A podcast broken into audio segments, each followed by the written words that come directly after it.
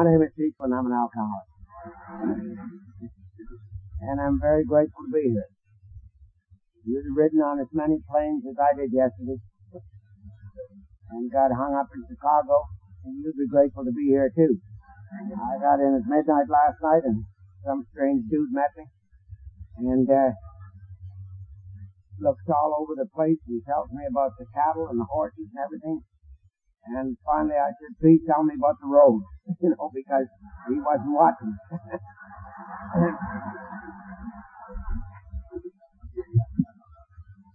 It says here to uh, talk slow. Uh, I don't have a difficult time with that, because I am a motivational speaker, and uh, I did have a tough time talking slow, but it does remind me of a story about a uh, church that was having a money-raising project, and a minister decided to sell Bibles. And uh, he got the congregation together and sent them out. And one lady came in and she sold six Bibles, another sold eight, another sold ten. And finally a guy comes along and he sold one hundred forty-three Bibles. Man, oh man, he called the whole whole congregation in, the preacher did, and, and he said, tell us how you sold all of those Bibles. And the guy said, well, it was like this. I would walk up to the door, and I would ring the door bell. When they would come to the door, I would say, I am selling Bibles. Would you like to buy one, or would you sooner that I read it to you?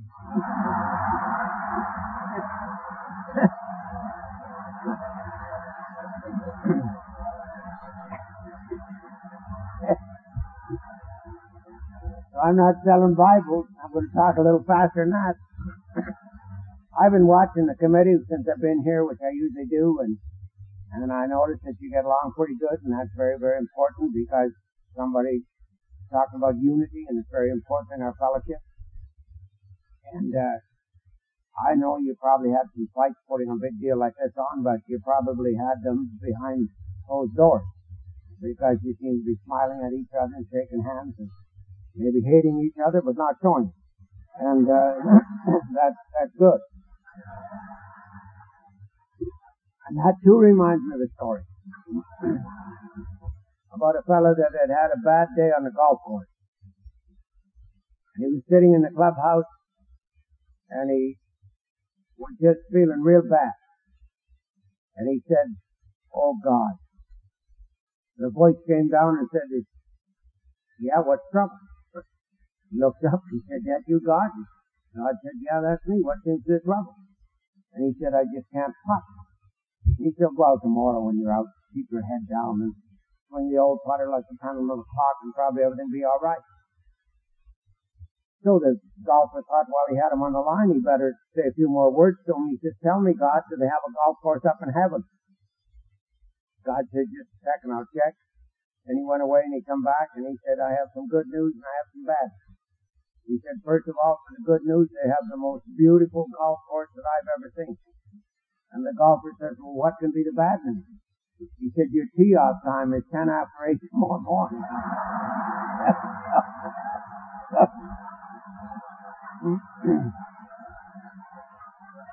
So I think it pays to be on good terms with people, because we never know when our tee-off time is going to be.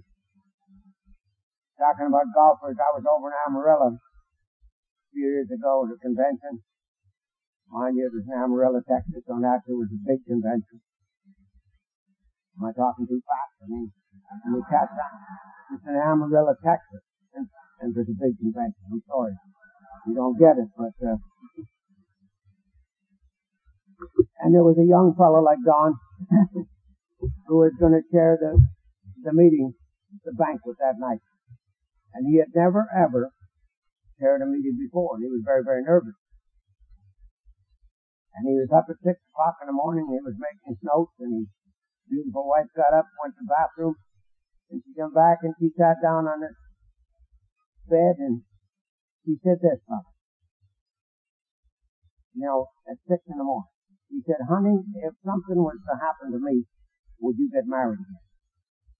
How do you answer that this morning? You know, the, the guy was nervous and still making his notes. He said, well, I guess I would, because after all, I am a young man.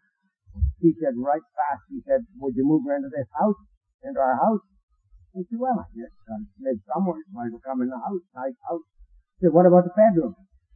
He said, well, you know, it's a good bedroom, and so might as well stay there, it's got to sleep somewhere. He said, what about my jewelry? And he, he, he said, what if you don't? You know, and he said, a little upset. He said, well, if you don't will it to somebody else, you might as well wear it. He said, what about my car? And he said, well, it's a small car, and there's a gas line time, and you got to drive a car, so you might as well drive yours. He said, what about my golf club? No, no, no, no, no. Not your golf club, he said. He said, you would marry her, move her into my house, let her sleep in my bed, let her wear my jewelry, let her drive my car. What's wrong with my golf club? He said, she's left-handed. So,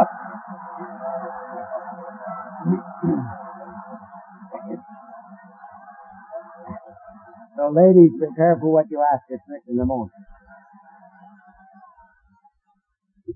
I'd like to bring you a greeting from Prince Albert, Saskatchewan, Canada. Uh, if you don't know where that is, drive to Denver, hang a right, and go twelve hundred miles, and you run right into it. I was in New York one time, and the guy said, where is this Prince Albert, Saskatchewan, Canada? I told him that. You drive to Denver, hang a right, drive twelve hundred miles, you run right into me. And he was standing there with a sun look, and I said, you don't even know where Denver is, do you? Been a New Yorker, he admitted he didn't. But uh, we have a little roundup up there in uh, the last complete weekend in May. It's so small, it's just a little bit bigger than this one. And uh, we have enough people come now. We don't want any more people. But seeing you people have been so kind to us, to me, since I've been here, if any of you want to come, just drive to Denver, hang a right, drive twelve hundred miles, and you'll be at the roundup. Last and big weekend late. Love to see you all there. And we, we can look after you. I'm not going to tell you tonight a whole lot about my drinking. I'm just going to tell you that I did drink. And I drank fast. I started early and finished early. And uh, I was a trick drinker. I went. I didn't drink. I inhaled. And uh, I did a lot of strange things in beer parlors to get attention. I got a lot of free beer. And uh, but there's something in this book of Alcoholics Anonymous. It describes me just exactly the way I was even before I drank. It's in the doctor's opinion. And it says, men and women drink essentially because they like the effect produced by alcohol.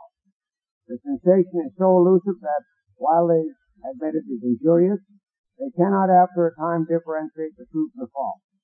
To them, their alcoholic life seems the only normal one.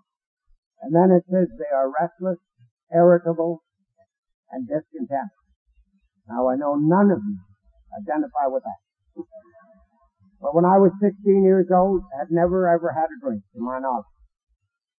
I became restless, irritable, and discontent. I didn't like the discipline of my home. I didn't like the discipline of my school. Didn't like the discipline of my church. And so I ran away from discipline. And to show you how smart I was in those days, I ran into the army to get away from discipline. Really wasn't one of my smarter moves. And that night I got dressed up in that big uniform with the rest of the men, went down to the beer pub, and had my first drink of beer. And it was the most beautiful thing that ever happened to me up until that time. All of a sudden I was anything I wanted to be. I was a great conversationalist. Somebody said something I didn't like, and all of a sudden I had muscle. I told them what they could do. Then we went dancing. And oh my God, you should have seen. I was Canada's own Fred Astaire. For the benefit of you young ones, he was a great dancer. Then I took a girl home, and I was Clark Gable and Charles Boyer and all the great lovers of those days, all combined into one. But the next morning when I woke up in that armory, I was that scared little boy that had come to join the army the day before. But every night I could be what I wanted to be when we went to the beer pub. And that was fantastic. I just thought that was the most wonderful thing that ever happened to me. And I did really well in the army. I became an instructor. I just come out of high school and uh, got along really well. But I got kicked out when I was seventeen. And I went back home and I worked in an aircraft factory, and I got a real good job in that aircraft factory, and then I got too much responsibility, and once again I became restless, irritable, and discontented. And I ran away once again. And I ran back into the army. Told them I'd never been in before, and this time I was a genius. Got recommended for my commission. Loved to stand here and tell you that I was an officer in the Canadian Army. But I got kicked out when I was eighteen. And I went back to Prince Albert, got a job in a newspaper in the advertising department, and just loved it. Speaking, could be out in the street, meeting boys in the service or home on leave. The boss didn't know where I was, and I just loved it. But then I got quite a lot of responsibility in that job, and once again I became restless, irritable, and discontented. And I know that when I mention that, that a lot of people know what I'm talking about. And I ran once again, and I ran into the Navy. And I told them I'd never been in before, and this time I got recommended for my commission, and I went away to officer's training. And I'd love to stand here and tell you that I was an officer in the Canadian Navy. But I got kicked out of officer's training. It seems that an officer didn't appreciate me telling him what he could do with his ship. And I've been to the East Coast and West Coast, and I look out there and I see those big ships floating by. And really, it's a physical impossibility to do with that ship, and I told him to do with it. And I, I didn't get kicked out of the Navy, I just got kicked out of officer training. And I became a gunner on a merchant ship. And I sailed all over the world, and I drank all over the world. And I sailed with many of your people in the South Pacific. Met a lot of your people in New Zealand and Australia. And you people still owe me a great debt that you never ever did give me. I was in Melbourne, Australia. Our ship was in there, and we had unloaded our ship. And one of your ships had been torpedoed going into New Guinea, and they pulled it back, salvaged it, brought it into Melbourne. And the government ordered us to take your tank up to New Guinea from your salvaged ship. And we went into New Guinea, and those And if you're in the South Pacific, you know those Japanese people were very narrow about people like us coming in there. And they shot at us and bombed us and everything, but we delivered your tank. And we came out and we were heading back for Melbourne, Australia. And all of a sudden our own planes came out to meet us and escorted us back, and we thought it was the Japanese planes coming back. And the captain ordered us to start firing. And so we were shooting at our own planes, and suddenly the captain realized that they were our own planes, and he got real panicky. I don't know why, we weren't hitting them, but but you have to visualize he's standing up here just like I am tonight, and I'm down there in charge of a big forward gun, and suddenly he wants us to stop firing, so he screamed down, "Cease fire!" So I fired. Kept the war going for another three or four days. If I'd have got a couple of our ships, I'd have been a Japanese aide. but, but you've never, ever even said a thank you note for that. And they say resentment's a bad thing, but I, I'm going to get over it eventually. While I was in the Navy, I got married to a beautiful little girl. Still married to her. I know that's not popular today, but I'm still married to that little gal. And uh, I'd love to stand here and tell you that I was a good husband and a good father. But I was an alcoholic husband, alcoholic father, and didn't know. I just thought that everybody drank like me. And everybody that I come with drank like me. So I didn't know anything. After the war, I went home and started getting jobs, started losing jobs, getting fired, and always getting another job. And then I became a fighter. And the last two years that I drank, I had seventeen fights and seventeen knockouts, and I lost them all. And I wasn't a fighter in any rings or anything. I was a fighter in bars. A bad place to fight, especially if you can't fight. And I was also a gambler. I learned to gamble when I was in the service. And I learned to teach gambling. And uh, I tell those two stories because that's what brought me to Alcoholics Anonymous. One night I was at a stag, a hockey stag, where our hockey club was trying to raise some funds. And I was there. I was always on committee.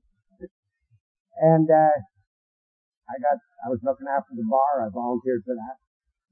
And uh, then I got into the poker game. And I did an unforgivable thing. I got caught cheating. It's okay to cheat, but don't get caught. Especially by the guy that caught me. He weighed two hundred seventy-five pounds. He was an ex-commando in the Canadian Army. And he and I had a fight. Or I should say he had a fight. He hit me and I hit the cement floor. And I got up and he hit me and I hit the cement floor. And we did that a whole bunch of times. And finally I stayed down because I couldn't get up. That makes sense, doesn't it? And they took me to hospital. And I was in hospital for five days. And uh, in that hospital, a little doctor told me, and I'll be ever grateful for this, because he said, "See, I've done everything I can do for you. The rest up to you." And I said, "What do you mean?" And he said, "Well, I was in a service with you, and I believe that you're alcoholic then. Things haven't changed since you got home. I think you're worse. And so the rest up to you." And I said, "Well, what'll I do?" And he said, "I think you should join Alcoholics Anonymous." I was twenty-seven years old. But I didn't have a whole lot of options. There wasn't a whole lot of people came to see me. As a matter of fact, nobody had come to see me at that time. Not even my family. And so he left, and left me thinking about that. That night he sent two guys to see me. Two members of Alcoholics Anonymous. Uninvited, they came. And they talked loud. And I was, I would try to change the subject because I didn't want anybody to know that I was alcoholic or that I had a drinking problem. I, I'd come in there all beat up and drunk, but that didn't matter. I didn't want anybody to know about it. And uh, they didn't tell me that I had to quit drinking. They just shared their experience with me, how they had stopped drinking. And I knew each one of them. One was the sloppiest drunk in all of Canada. And this night he was dressed up. And he had a shiny face and shiny eyes and beautiful brown suit on. Silk shirt.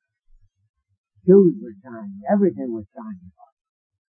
And he didn't have to talk because I knew something had happened to Bill. The other fellow's name was Earl, and he'd been in the service with me. And he got in some trouble over in Western Canada. Hit a taxi driver on the head, and, and he got sent to our penitentiary for five years for robbery with violence. And he found Alcoholics Anonymous in our penitentiary. And I knew that something had happened to Earl because he looked the same. And they told me about Alcoholics Anonymous. This was on a Friday night. And they told me that they were going to have a meeting the next morning just for me. And I was getting out of the hospital. And that they were going to have an emergency. And at least they built my ego up a bit. I thought, golly, that sounds pretty good if they're just going to have a meeting for me. And I promised them that I would be there. Now I know why I became an alcoholic. I became an alcoholic because I'm a Protestant. Don't laugh, you Catholics. I grew up hating Catholics. Some of you, I still don't think too much. Because I grew up in a Catholic community. And there were very, very, very few Protestants lived there. And they treated me bad. They called the bingos and Latin so I couldn't understand them. And here I am in a Catholic hospital with a bad check for my room. This was before Medicare and tax. And that little nun, she couldn't find any place to deposit my check. And she became very narrow about it. And she said that I had to pay the check before she got, before she let me out of it. Because, probably because I was Protestant. And, uh, on a Saturday morning I phoned the only person in the world that my credit was any good with. And that was my bootlegger. And he came and bailed me out of the hospital. Probably had he known what I was going to do, he would have left me there. Because I've never had to give him any business.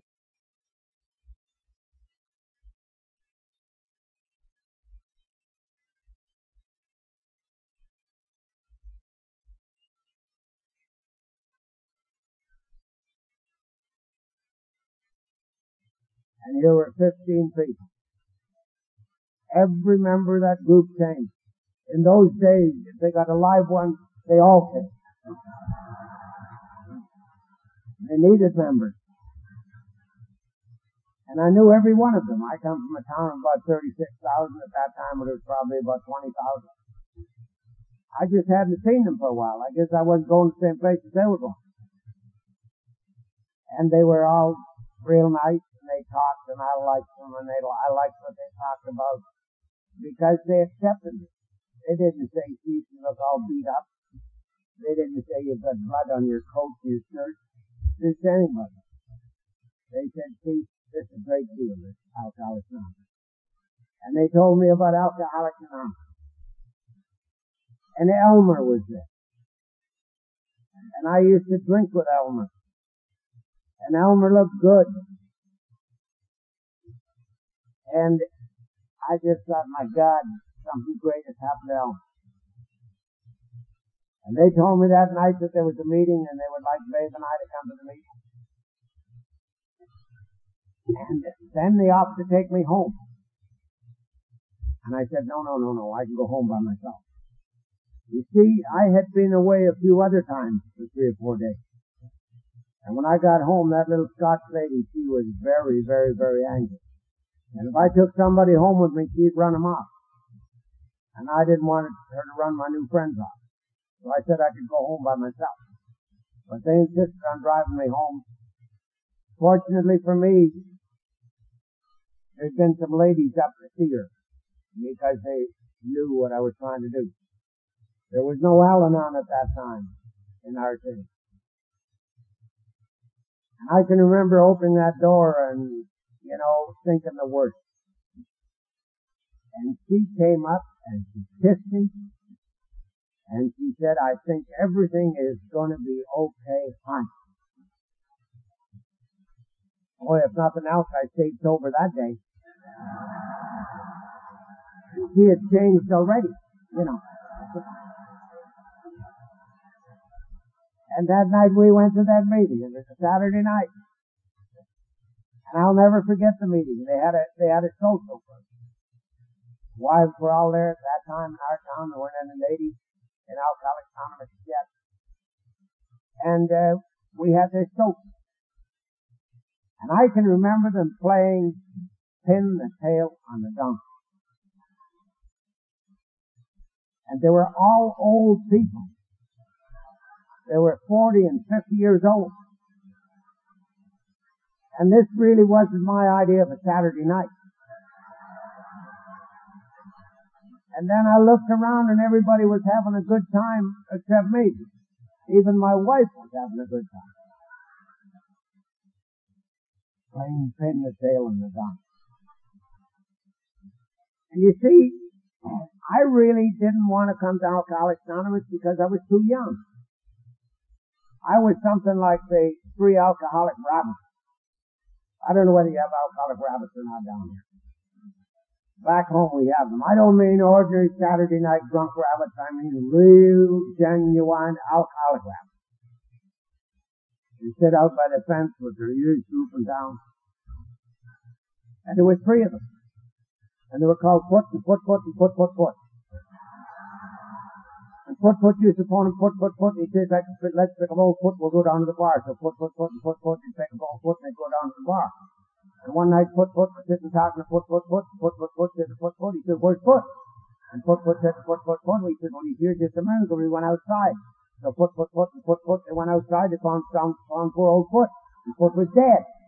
So foot, foot, said to foot, foot, foot, what do you think you should do with foot? Foot, foot, foot, said to foot, foot. He said, I think we should take him to the funeral home. And after the funeral, foot, foot, said to foot, foot, foot. He said, what do you think old foot died from? And foot, foot, foot, said to foot, foot. He said, well, I think he was alcoholic. And foot, foot, said to foot, foot, foot. He said, we think we're alcoholics. Foot, foot, foot, said to foot, foot. He said, well, we're drinking quite a bit. So foot, foot, said to foot, foot, foot. He said, you think we should join Alcoholics Anonymous? And foot, foot, foot, said to foot, foot. Might as well, he said. We got one foot in the grave anyway.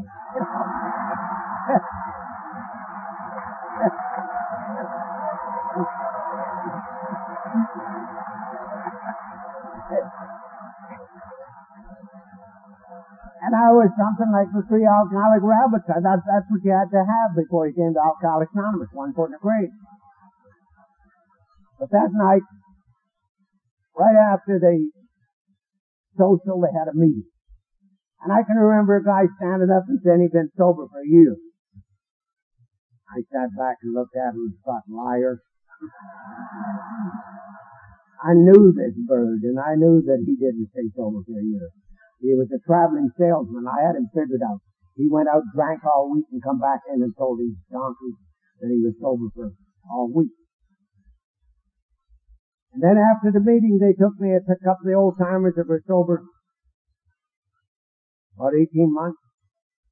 They took me into another room and had a little chat. And they said, see, you probably heard tonight that there's no much in Alcoholics Anonymous. In those days, they used to say that. But they said, tomorrow morning there's a meeting here at eight o'clock, and you must be here. They used to contradict themselves away back then, too. And I went, and I've been going ever since. That was January the sixteenth, nineteen fifty-two. And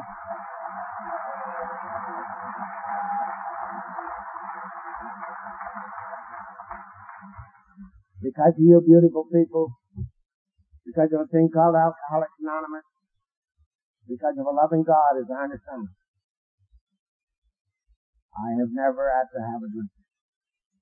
And today I'm truly grateful. And I had a good time in Alcoholics Anonymous, right from the start. I stayed sober just by pats on the back. I was the youngest guy in the group. I was the youngest guy in the whole province of Saskatchewan. And they used to pat me on the back and say, you're doing a great job, kid. And oh, man, I love that. That's what I've been looking for all of my life, for people to recognize me. And then a horrible thing happened in our group. Some younger members came in.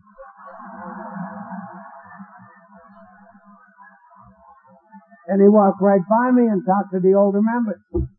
And the older members walked by me and talked to the younger members. And suddenly I became a middle member. And I don't care whether you're an Al-Anon, Al-Anon, Alateen, Alcoholics Anonymous, Alapot, or whatever it is. One day you're going to become a middle member. And it's a bad thing. You stand out in the middle floor, nobody talks to you. Walk back and forth. And it's just like being a hole in a donut. You're nothing. And I felt like going out and practicing again. and coming back in to get the treatment. But thank God I didn't have to do that. Because we had a guy in our group by the name of Ernie. We have discussion meetings where I come from. And we asked Ernie if he'd chair the meeting for the next three months. And Ernie said he would if we would do one thing. And we said, what's that? And he said, I want everybody in this group to make a commitment to me that they won't miss a meeting and that we will do the steps in sequence. And we thought we would, you know, humor old Ernie along. So we said we'd do that. And that is the experience that I want to share with you tonight. The experience I've had since coming to Alcoholics Anonymous. We went to our first meeting, and Ernie told us to bring our big book. And then he told us to go home and read the first fifty-seven pages of the big book. And that doesn't sound like a big chore. But if you think that maybe you're going to get a test on it, it's a big chore. Now, that first meeting I was at, I had chosen myself a sponsor. He was sober for ten days. And his name was Elmer. And I've had the same sponsor for forty-four years. I don't know anybody else in the whole wide world of Alcoholics Anonymous.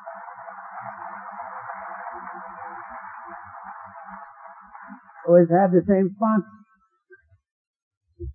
And Elmer and I would phone each other and we would say, what do you think Ernie's going to ask us? You know, read to read the first fifty-seven pages is no big deal. But we thought Ernie was going to give us a test. And we phoned everybody, and we checked with everybody, and everybody was doing what Ernie asked them to do, and we all thought the same thing. What is Ernie going to ask us? And we went back the next week. Ernie didn't ask us anything. The only thing he asked us is if we'd read the first fifty-seven pages. And I wish I could have done a test on him then, because I was in high gear. And then Ernie took us through the first step. Now, he said, we're not going to study this book. He said, we're going to do it. Now, there's a difference. I know some people have big book studies, step studies, everything. But old Ernie, I don't know, even know where he got the idea from. He said, it's a do-it, not study. And we went on that first step where it says we admitted we're powerless over alcohol and our lives become unmanageable. I didn't even know there was a second part to that first step. I knew I was powerless over alcohol. But I didn't know anything about this unmanageability in my life. And so Ernie told us about how we could have an unmanageable life. And I had an unmanageable life as far as money. Now I know that you people down in Kentucky won't even know what I'm talking about. But I owed money. I came to Alcoholics Anonymous owing six thousand two hundred dollars. Some of you people got, probably got that in your back pocket. Not a lot of money down here, but a lot of money back in town. If you put it into inflationary terms, it's about, that was nineteen fifty-two, it's probably about, what, thirty-five thousand maybe? And I didn't owe it for anything, I just owed it. You know. I came here by way of a poker game. And I owed it to some strange people. And they phoned me sometimes in the middle of the night. And I had a good job. I had a real good job. I was looking after the fur department of five stores. And I was doing really well. I had a car, company car, expense account. And everything was good with me except these six thousand two hundred dollars. Just couldn't seem to get ahead. These guys used to phone, and finally my boss got sick and tired of him getting phone calls and me getting phone calls. So he took me to the bank. And he endorsed my note for six thousand two hundred dollars, made me make out the list who I owed the money to. And I can never figure out why they did it this way. But he and the bank manager made the checks, had me sign them, and they mailed them. I don't know why they did that. and they made Babe and I sign a paper that we would never, ever charge him. Never again. Three years later, he bailed me out, or bailed us out, for seven thousand five hundred dollars. So you see, I had an unmanageable life as far as money is concerned. And then I found out that financial problems got nothing to do with money. It's got a lot to do with big shot-ism, has a lot to do with pride, has a lot to do with ego. Now, I know you don't even know what I'm talking about, because you've never had this problem. But maybe someday some Canadian may come through here, and he may have some financial problems, and you'll say, well, we heard a guy talk about that from up in town. And to show you that I've changed just a little bit, a lot of years ago, I owed a manufacturer ten thousand dollars. Not a lot of money in my business because I'm in the fur coat business. But it's a lot of money in the middle of July when it's about ninety-six above. And this guy was writing me letters, and he was phoning me, and he was saying some bad things. And finally, I wrote him a letter. And I told him I love this merchandise. I'd like to keep it and have fall dating. And then I threw a little philosophy at him. I said if I had ten miles to walk down a railroad track, it would seem like a long way. But if I took it a telephone pole at a time, it would seem even longer. Then I signed it. Sincerely yours, Steve Lee Cordial, manager of Steve Cordial, Furs and Fashions. P S I'm enclosing a certified check for one hundred dollars. Send it away.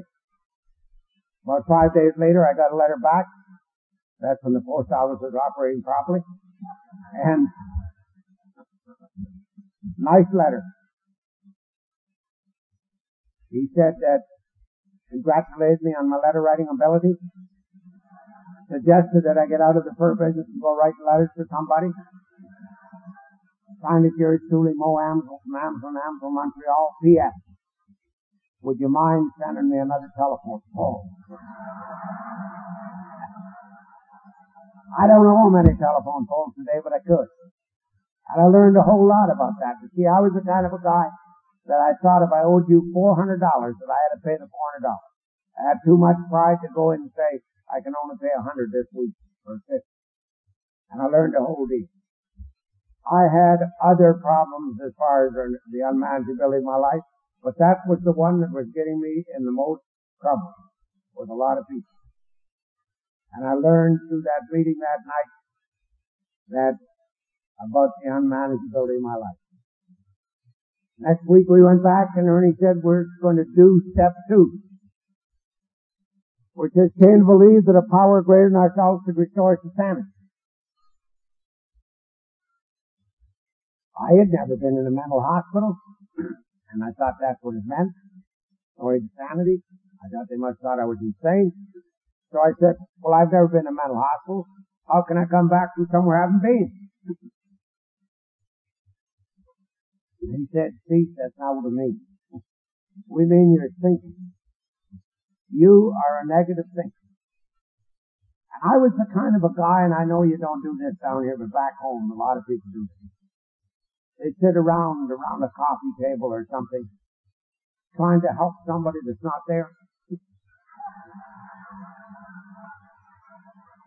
You know, and they say things like, I heard, did you hear? Oh, isn't it awful? And that's what I could do. I could do this all day long. Easy to do that. And then they told me, they said, Steve, you are a negative thinker. And I was something like the negative barber. Guy slid into the barber chair one day and he said, like a haircut lasted three weeks. The barber said, why three weeks? He said, I'm going on vacation. The barber said, where are you going? He said, first of all, I'm going to London, England. The barber said, you're not going to London, England. He said, I am. He said, you're not. He said, I am. He said, I wouldn't go there if I knew how. He said, I've never been there, but I heard. It's a lousy place to go. Too many people, too many cars. The guy said, look, I don't care if I don't like it there. I'm going on over to Paris. The barber said, you're not going to Paris. He said, I am. He said, you're not. He said, I am. He said, I wouldn't go there if I were you now. He said, I've never been there either, but I heard that they really fleece the tourists. I said, look, I don't care. If I don't like it there, I'm going to Rome. The barber said, you're not going to Rome. He said, I am. He said, you're not. He said, I am. He said, I wouldn't go there if I lived. He said, a lot of Catholics there. The guy said, I don't care. I'm a Catholic. Yeah, but he said, I heard different kind of a Catholic home. Three weeks later, the guy comes back, slides into the barber chair. The barber said, how's your trip? He said, it was good. He said, it wasn't. He said, it was. He said, you didn't go to London. He said, I did. He said, you did. He said, I did. He said, I'd love to stay there long. We want to get on to Paris. He said, you didn't go to Paris. He said, I did. He said, you didn't. He said, I did. He said, I'd love to stay there long. We want to get on to Rome.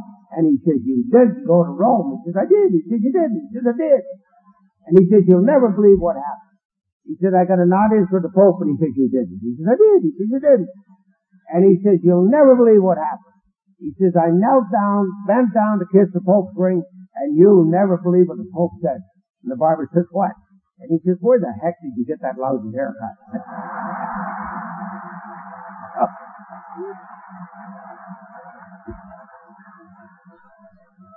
So I was something like the negative barber. You know, I didn't know, but I heard.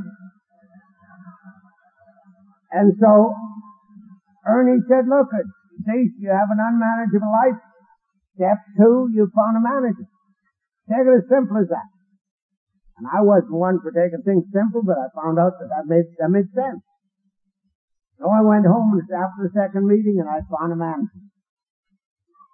Step three, we went back the next week, and step three, Ernie said we had to make a decision. Turn our will and our lives over to the care of God as we understood it. And a lot of people think that, you know, third step is finding God. All they ask us to do is to make a decision. Now, I don't know about you people, but I still have a difficult time making decisions. Because, you see, I'm always afraid of making the wrong decision. And so I procrastinate.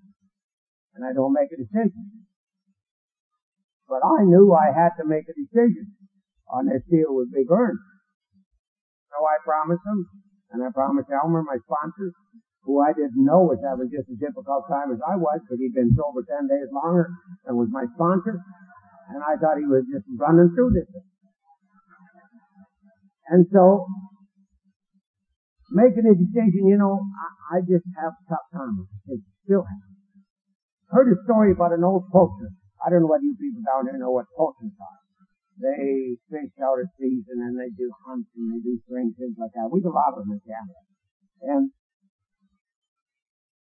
this old poacher had been doing this, fishing out at seas for many, many years.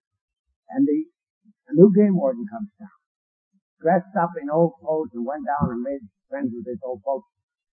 And and the old poacher, at two o'clock in the afternoon, he said, well, I'm going fishing. He didn't know he's talking to the game warden. Game warden asked me to come along. So they get out in the middle of the stream, and the old poacher stops the boat, reaches over and opens it down. Reaches over, got two more sticks of dynamite, lit them, handed them over to the game warden. The game warden sitting there with two lit sticks of dynamite. And the old poacher says, look at buddy, do you want to talk or do you want to fish? He made a decision, I'll tell you. And that's all they asked me to do, was make a decision to turn my will and my life over to the care of God as I understood it. And I went home that night, and I got down on my knees, down in the basement. I didn't want Babe to see me. And and I, I said, God, I've done a bad job managing my life. How about you give me a hand? I'm going to let you manage. Just as simple as that. See, I ought to keep things simple. If I start to complicate things, I'm in trouble. I have a friend of mine back home that has a ranch. And another man says, how'd you get the name of your ranch? He says, well, I wanted to call it the Bar Q. My wife wanted to call it Susie Q. My son wanted to call it the Bar Susie Q. And my daughter wanted to call it Susie Bar Q. So we called it the Bar Q, Susie Q, Susie Bar Q, Bar Susie Q. And the guy says, that's a great name, but where are the cattle? And he says, none of them ever survived the branding. and,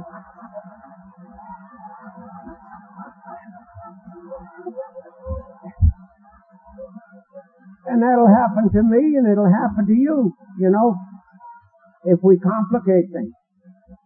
You know, our co-founder said, let's keep things simple. And that's what we have to do. Just keep it simple. And so that's what I did. Just kept it simple. I like to keep the whole program simple. I wrote a book, but most people who've been sober more, more than forty years now are finding to writing books. Now this one's not conference approved yet, but I'm working. And just a little book. First page says Daily Spiritual Guide. And the first page says Get Up and Pray. Second page says Get Dressed. Third page says Don't Drink. Next page says, go to meetings. Next page says, get a job. Next page says, help someone else. And the last page says, pray and go to bed. Now, that's how simple I have to keep Alcoholics Anonymous. Just as simple as that. And it works.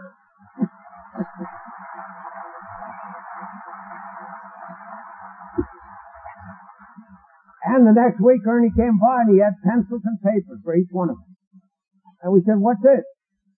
And he said, well, I heard some people say they have a, an excuse that they can't find a pencil and a paper. And he said, I want to eliminate that excuse. And he took this big book and told us on page sixty-five of this book how to take an inventory. Now, it shouldn't be a problem, should it, to take our inventory? We are masters at taking other people's inventory. By the hundreds we take people's inventory. Why should it be so tough to take one inventory, our own? But it seems it's tough. I heard a story about a dear old lady, a society lady. She went to the doctor, and she said, I've got a problem. The doctor says, what's your problem? Well, she says, really not a problem. Well, he said, what is it? And he said, he said, well, I got, have, I have gas in my stomach. He said, but no problem. But no noise and no odor. So he wrote a prescription for her, and she come back the next week. She said, now I've really got a problem. She said, bad odor, but still no noise.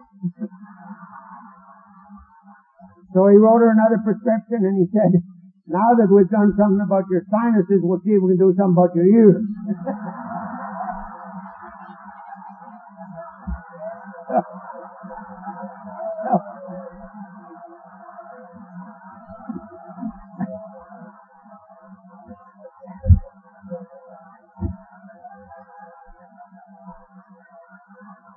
So I know that many people, when they go to take their fourth step, and nothing wrong with them, no problem, you know. We're like the society lady. So we went home and we took our fourth step. And we phoned each other. And Elmer today phoned me and said, how you doing? I said, really good, I'm working on it. And we all did our fourth step that one week. And now people may say, well, You know, I don't, I don't think that would be the right way to do it. Who cares? Just do it, you know? So we did it. I was so proud of mine, I asked old Earn if he wanted to read it. Earn said, no, that, that is, uh, you know, that's, that's a personal thing. But then he said, now we're, we're going to send you off to do a, uh, step five. And you see, down here I hear a lot of people say they take their step five with their sponsor. I wouldn't take a step five with old Elmer. He's a blabbermouth. And he's only been sober forty-four years, he might get drunk. But in this big book, now, I hope you don't think this is some propaganda I'm bringing down from Canada. I bought this book in the United States. And here is what it says on page seventy-four. Doesn't mention anything but sponsors. It says, we think well before we choose the person or persons with whom to take this intimate and confidential step. Those of us belonging to a religious denomination which requires confession must, and of course, will want to go to the property of foreign authority whose duty it is to receive it. I imagine that's the Catholic. Yeah. Though we have no religious connection, we may still well do to talk with someone ordained by an established religion.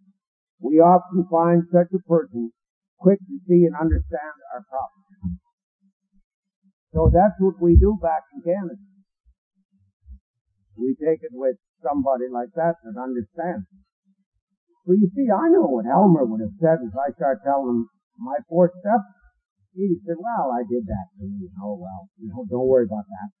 Elmer's a very compassionate man sometimes. And he, he wouldn't have taught me how to forgive myself like the guy. I went to a little minister, Protestant, mind you, and uh, he uh, he shared some stuff with me. He was sort of orangutan, too. And he and I became real good friends. And then he, he knew what we were trying to do because we have fifth step classes back home in my town, or people remember men on the clock, ladies on the clock, and we show them what, what we're trying to do. So we've got lots of people to take the fifth step. We don't have to take it with a sponsor. Now I'm not condemning anybody who took it with a sponsor. I'm just saying that I read it in this book that I bought in the United States, and it doesn't say anything about taking it with a sponsor. Just thought I'd throw that in. But then I went about step six and seven, where it says that we're entirely ready to have God remove all these defects of character. And we humbly ask Him to remove our shortcomings. Now, I've sat in meetings where they have talked about defects of character and shortcomings for two hours. What's the difference? What's the difference? And they have a great discussion. And they leave the meeting and they don't know the difference and they still got them all. I think Bill just didn't want to repeat himself when he wrote those things. But you see, we haven't really done anything when we get to step five. We've just, you know, admitted we're powerless over alcohol. We have an unmanageable life. Step two, we found a manager. Do I prefer to call God? We made a decision to turn our will and our life over to the care of this manager. We took a searching and fearless moral inventory of ourselves. And another thing about step four is that it says admit it to God, to ourselves, and to another human being. And a lot of people say, I went to another human being. Ernie says admit it to God, to ourselves, and to another human being. So I went in the bathroom, and I get down on my knees, admitted it to God, got up to look in the mirror, and admitted it to myself. And you know what? I changed stories from there to there. I'm capable of doing that. I know none of you people are, but I am capable of doing it. But in this step six, it says be entirely ready to have God remove all these defects of character. Now do we want to do something about ourselves? And Ernie really said, you know, do we want to be the way we were? Now do we know what's wrong with us? Or do we want to do something? And, you know, a lot of people are afraid of becoming too good too fast. Don't worry about that. That is not a problem in our fellowship. I am privileged to do this almost every Saturday night, and I have never yet met a saint. Not even from Al-Anon did I meet a saint. So you see, that's not a problem. We're just afraid of becoming too good too fast. I heard a story once about a mother that caught her little son Johnny playing with him. Now that's not a bad deal because, you know, they read about it in every best-selling magazine, and they wouldn't be best-selling magazines if we didn't buy them. But she said, Johnny, if you don't stop doing that, you're going to go blind. And Johnny says, well, can I keep it up till I need practice?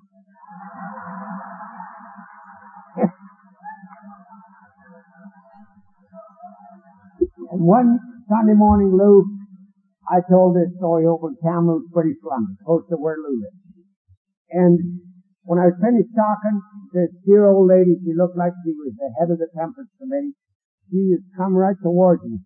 And I thought, oh my God, I guess I shouldn't have told that story. I could tell she was mad.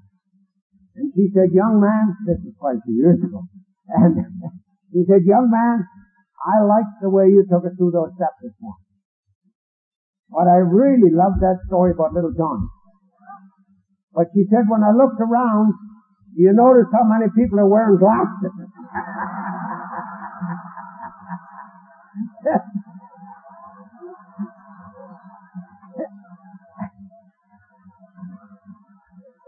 And so in, in step six and seven, I didn't stop gambling because I came to Alcoholics Anonymous. I just thought I'd be a better gambler. So I'll let you in on a little secret. You can lose money sober. Those horses don't run any differently. Sober drunk. And those cards don't fall any differently because you're sober and a member of Alcoholics Anonymous. The blackjack table doesn't do any difference. The slot machine, nothing. You could just lose money sober. And I was still playing poker, and I was starting to lie about how much money I was making. Because Babe always wanted half. And I used to have to borrow money to give her half at four in the morning. And I was getting in trouble once again with financial problems because of poker. And I used step six and seven to get rid of poker or gambling. And it worked. I don't have to gamble anymore because it's step six and seven. And I used it on a whole bunch of things because it said be entirely ready to have God remove all his defects of character and to humbly ask him to remove our shortcomings. And it talked about humility. And I knew that I w- if I wanted to be humble, I would have to really get down on my knees because my grandmother had taught me that. And I was having a difficult time getting down on my knees. And I was over in New York and I heard a guy talk by the name of Guy Walker. Guy told a story about how he came out of prison and how he was having a difficult time to stay sober. And he told a story about how he went home from work one night and he was wearing high-top boots and he kicked his high-top boots underneath the bed. Next morning he got up, got down on his knees to get his high-top boots. And he thought, by golly, I'm going to say a few words while I'm down here. Every night he used to boot his boots under the bed so that the next morning he could get down on his knees and pray. I don't know whether it works with high-top boots, but it works with ordinary shoes because I tried. I don't have to do that anymore. I can pray whenever I want. And I'm probably the prayingest man in Alcoholics Anonymous. And then when I talked about humility, I heard Arbutus. We were talking about Arbutus tonight at dinner. She's been in Al-Anon, I think, longer than Lois. I don't know. But she's been there a long time. She's in Texas. And Arbutus said something one time that made a lot of sense to me. I don't even know whether it's true. He said, humility is the ability to stand and the willingness to kneel. Stand up for what you believe in. Get down on your knees and thank God for what you're grateful for. That's good enough for me. So now I can kneel and I can stand and I can do and I can talk about what I believe in. Get down on my knees and thank God what I'm grateful for every time. Except when to do so would injure them or others. And every week, Ernie read something to us. And it is so beautiful. He read the twelve promises. And he said, this is what you're entitled to. And he said, don't shift yourself. Get what, is, what you're entitled to. And he would read the twelve to the twelve. But I just wanted to show you I could read it without glasses. And, uh, so. And Ernie used to say, this is what you're entitled to. Don't gyp yourself. Do you realize that there are members of Alcoholics Anonymous that don't know what they're entitled to because nobody's ever told them?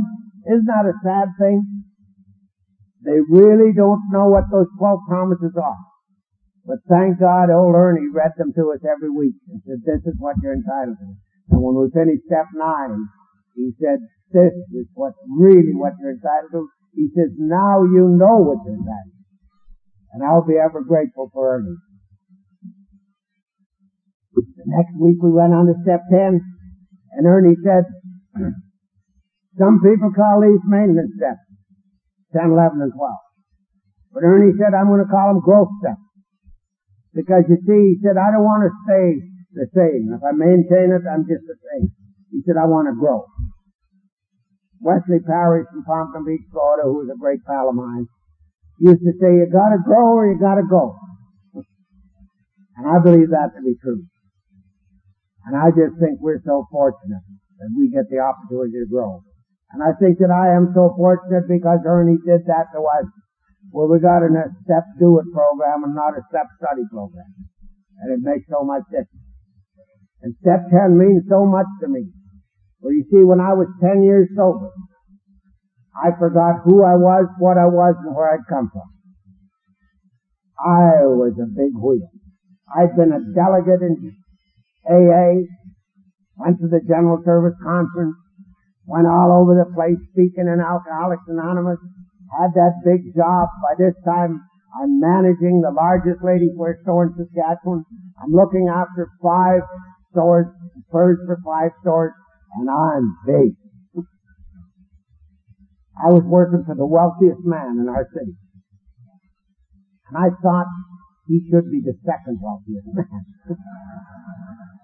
And I got some of those material things. But in my great struggle to get them, I lost some spiritual things. And I started going astern in Alcoholics Anonymous. Never missed a meeting. Always went to meetings.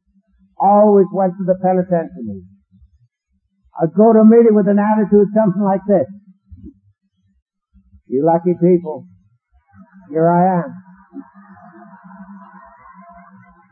Somebody wants to ask me a few questions, I'll give you a few minutes of my time. I would drive up to the penitentiary in my big automobile, thinking, wow, these guys are really lucky. The great one comes up here every week, you know. Isn't that sick?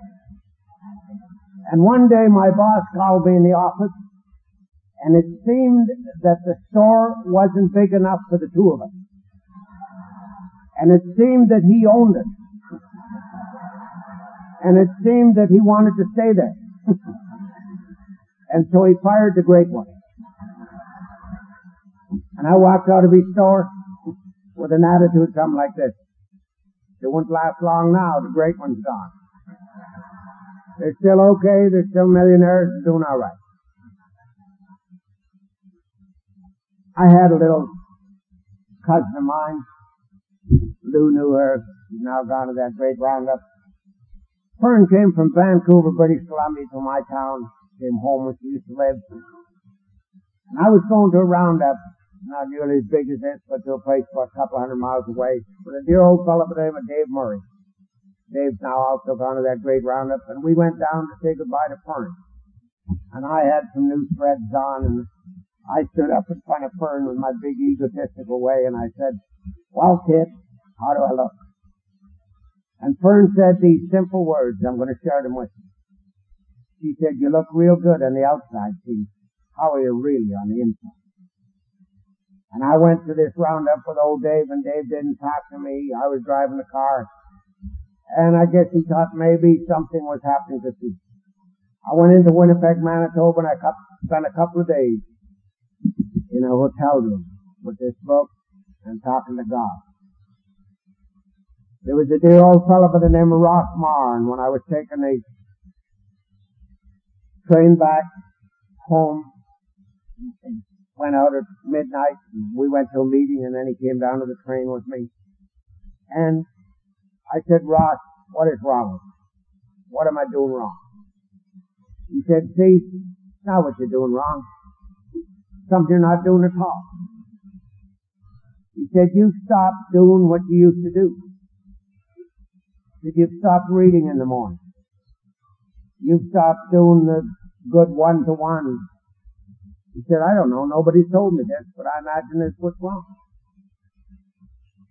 And he said, you're suffering from untreated alcoholism.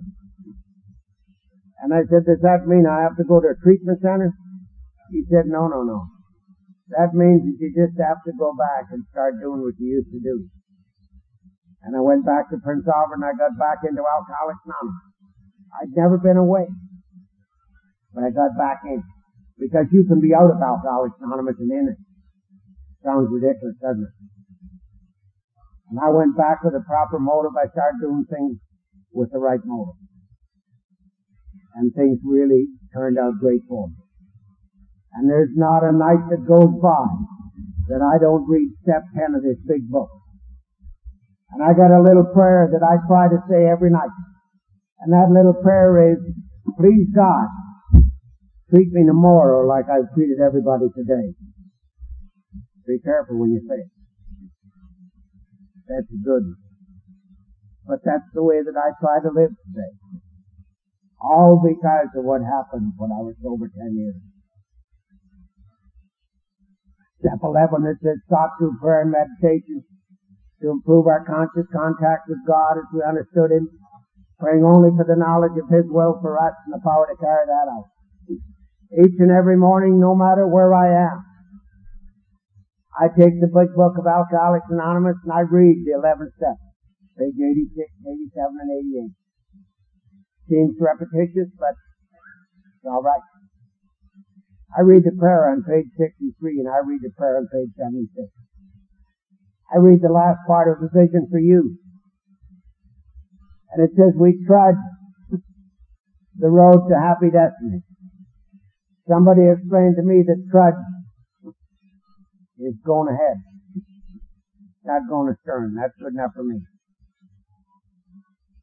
I'll read acceptance, not only on page four forty-nine, but I'll read the complete deal, right to four fifty-one, because it tells me to have a proper how to have a proper relationship. I read the promise.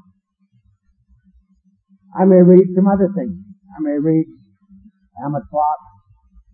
I may read Vincent Peale. Sometimes I read the Bible. I know it's not conscience approved, but I'll take a chance.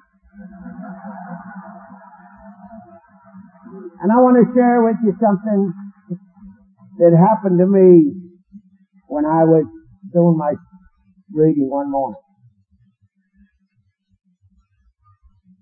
We have two daughters, Babe and I. And our oldest daughter, she's been sober twenty-six years. And her and I are great buddies. And we gave Faye probably everything that any daughter could ever have. And you'll never believe what she did. She married a Catholic. Worst kind, an Italian one. And one time I was coming from a deal, something like this probably, and I, I stopped to visit them. They lived in Eastern Canada outside of Toronto. And I went to visit her, and they had a little girl. Her name was Anna Louisa. That's really not an Anglo-Saxon name. And Anna Louisa, she was all dressed up, packed, and ready to come home with Grandpa. And I took her home. She was three years old. And the next morning I'm doing my reading. And she knocked on the door, and Babe said, you can't go in there, honey. Grandpa's doing his reading. And she said, I have something to tell her. So I said, let her come in, and she came in. I took her up on my knee and told her what I was doing. And I said, what did you want to tell me? She said, I wanted to tell you that I love you. I said, I want you to know that I love you too. That may not mean a thing to anybody in this audience.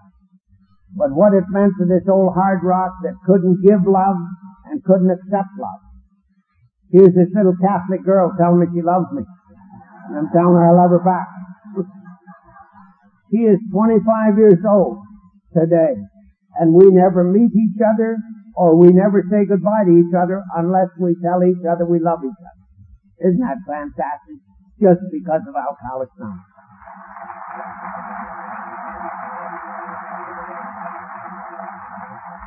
She just graduated at Christmas from a job. She graduated from university. She got a job immediately. And she's doing a, got a real good job. Social work. She has a sister. Her sister's name is Stella Maria. No idea where to get those names. She graduated at Christmas time with, in education. She got a job immediately. Getting married on the fifteenth of June, and I'm going to be the M C of the wedding. And it's going to be a great deal.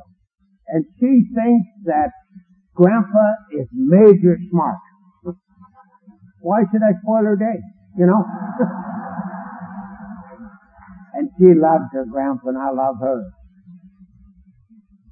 They have a, our youngest daughter has a son, his name is Jake. He's a Protestant. And he's been to probably more international conferences than many of you people here. He's been to three international conferences. Been to many, many, many places that I've gone to speak. He comes with me. Not anymore because he's in university now. Not because he's a Protestant, but just because he and I both like to go together. And you know what happened to him? He was going to the school system, the Protestant school system, and he came one day and he said to me, called me Steve, he said, Steve, I'm going to go to Saint Mary's School, the Catholic school. And I said, why? He said, because they have a better spiritual program. Isn't that fantastic that I was able to accept that? I, I know now why they have those signs up, keep an open mind and live and let live. You need them. Because those Catholics, they just never stop. Donna got divorced from her Protestant husband and she got married to a Catholic. Another Italian. And they have a grandson, they have a son, twelve years old. His name is uh, Giovanni Anthony. I mean, that's unreal, isn't it? That's how it makes, give a kid that name. But he is my buddy. And I have to go to his hockey games, to his ball games, to his soccer games, to his basketball games. I have to go to everything. He calls me Steve. And he just loves Alcoholics Anonymous. And I remember one day, he was, I was telling the people I had for dinner with tonight, he just loves Elmer, my sponsor. And he was asking me what a sponsor does. And he says, now, well, who do you sponsor? And I said, well, you know I sponsor Jimmy. And so, one day the other phone rang at the house, and he was there with Babe, and, and, uh, he says, aren't you going to answer? And she said, well, no, it's always the thief, and he's not home. And she said, he said, it could be Jimmy, and he's maybe in trouble. So, boy, he's getting on at it. And when, when little Gio was small, he used to get a magazine, and he would go through it, and he'd look at cigarettes, and he'd say, Papa, Thief, and Gio, no way. He'd look at whiskey, he called it whiskey, and he says, Papa, Thief, and Gio, no way. Then he went to a wedding down east, a Catholic, uh, Italian wedding. And uh, when he come home, Tony and Donna said, tell Papa Steve what you drank down there. And he changed the subject. And he said, go ahead. He said, I just had a little bit of wine. And that's when he was four years old. He's now twelve and he hasn't had a drink since, and not a slip since. So he has eight years of uninterrupted sobriety. Isn't that fantastic? And you know, the reason that I do my reading is that you never know who's out there to get you. Sometimes before you get out of your house, someone will get you. That little wife that I'm married to, she, I call her Missus I Want Money. And I'll be just going out the door. And she will patter, patter, patter. I thought she's sound asleep. She has to have her hair done. She has to come under her car and she wants the money. I have done my reading and I'm ready for her. I kiss her goodbye, tell her that I love her, don't give her any money, and I'm gone. And you see, you learn how to hang them off. So I just don't take a chance of not doing my reading because she's going to get some of my money. I haven't got much, she's got more than I have, but she wants mine. So this program works in every department of my life. And then in step twelve, where it says, having had a spiritual awakening as a result of these steps, we tried to carry this message to alcoholics and to practice these principles in all our affairs. You know, having had a spiritual awakening is a personality thing. If you had seen me yesterday morning very early, and Lou very early, getting up away in northern Canada, twelve hundred miles straight north of Denver, and going to the bathroom, and if I had said, holy malarkey, I have to go to Lexington, Kentucky, I would have been played out before I got out of the bathroom. Instead of that, I said, boy, I'm off to Lexington, Kentucky. No, having a shave, get on those airplanes and get stuck in Chicago. Doesn't matter. I've done my reading. I don't get mad at the airplane. They were fixing the airplane. I'd sooner they fixed it on the ground than fixed it up there. You know? People complaining and yelling at the people that own the airline. I don't have to do that because I do my reading in the morning. And there's a big, big difference, I'll tell you, in my life. And then it says we tried to carry the message to the alcoholic that still suffers. You know, there's some people go looking for alcoholics that still suffer. I'm going to tell you something. There's more than fourteen hundred of us here tonight. And I guarantee that there's a lot of people suffering. They've still got a football in their stomach. And you can see it in their face that they're not feeling good. And the first night I went to Alcoholics Anonymous, little Bobby Motherwell said to me, we want you and we need you and we love you. I didn't think anybody wanted me, didn't think anybody needed me, and Babe had informed me that nobody loved me. So, just look around tonight. You don't have to go looking for somebody in the bar. They're right here. We're not having problems getting people into Alcoholics Anonymous anymore. We're having problems keeping them.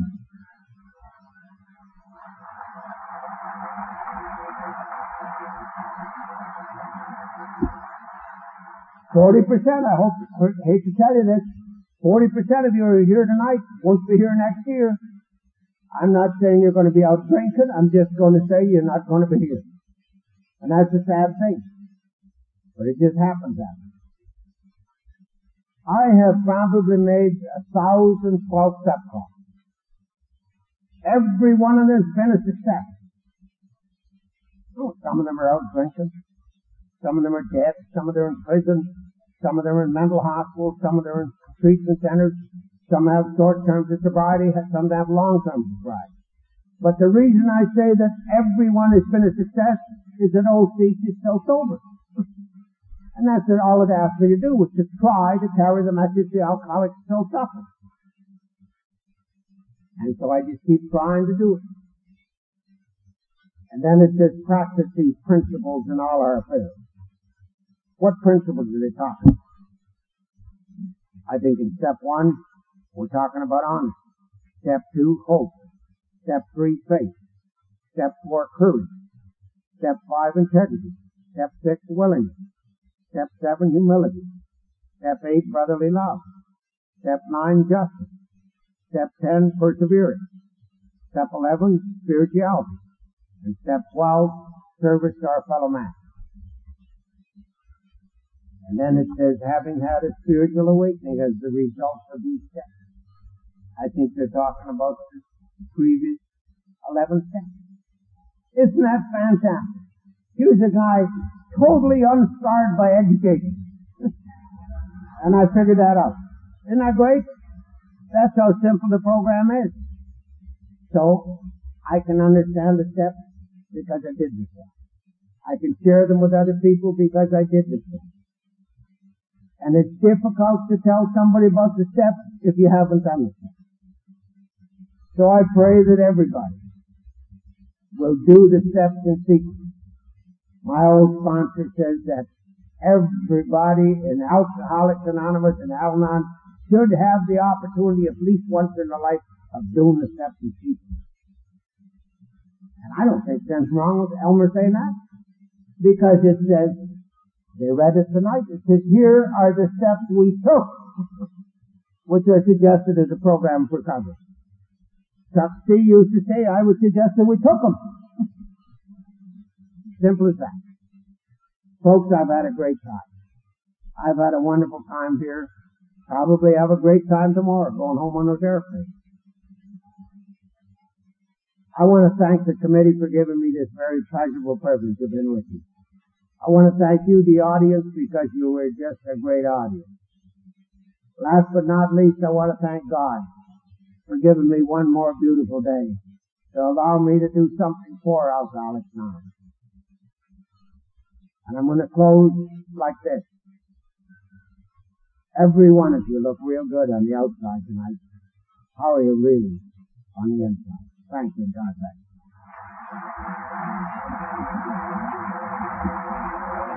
you.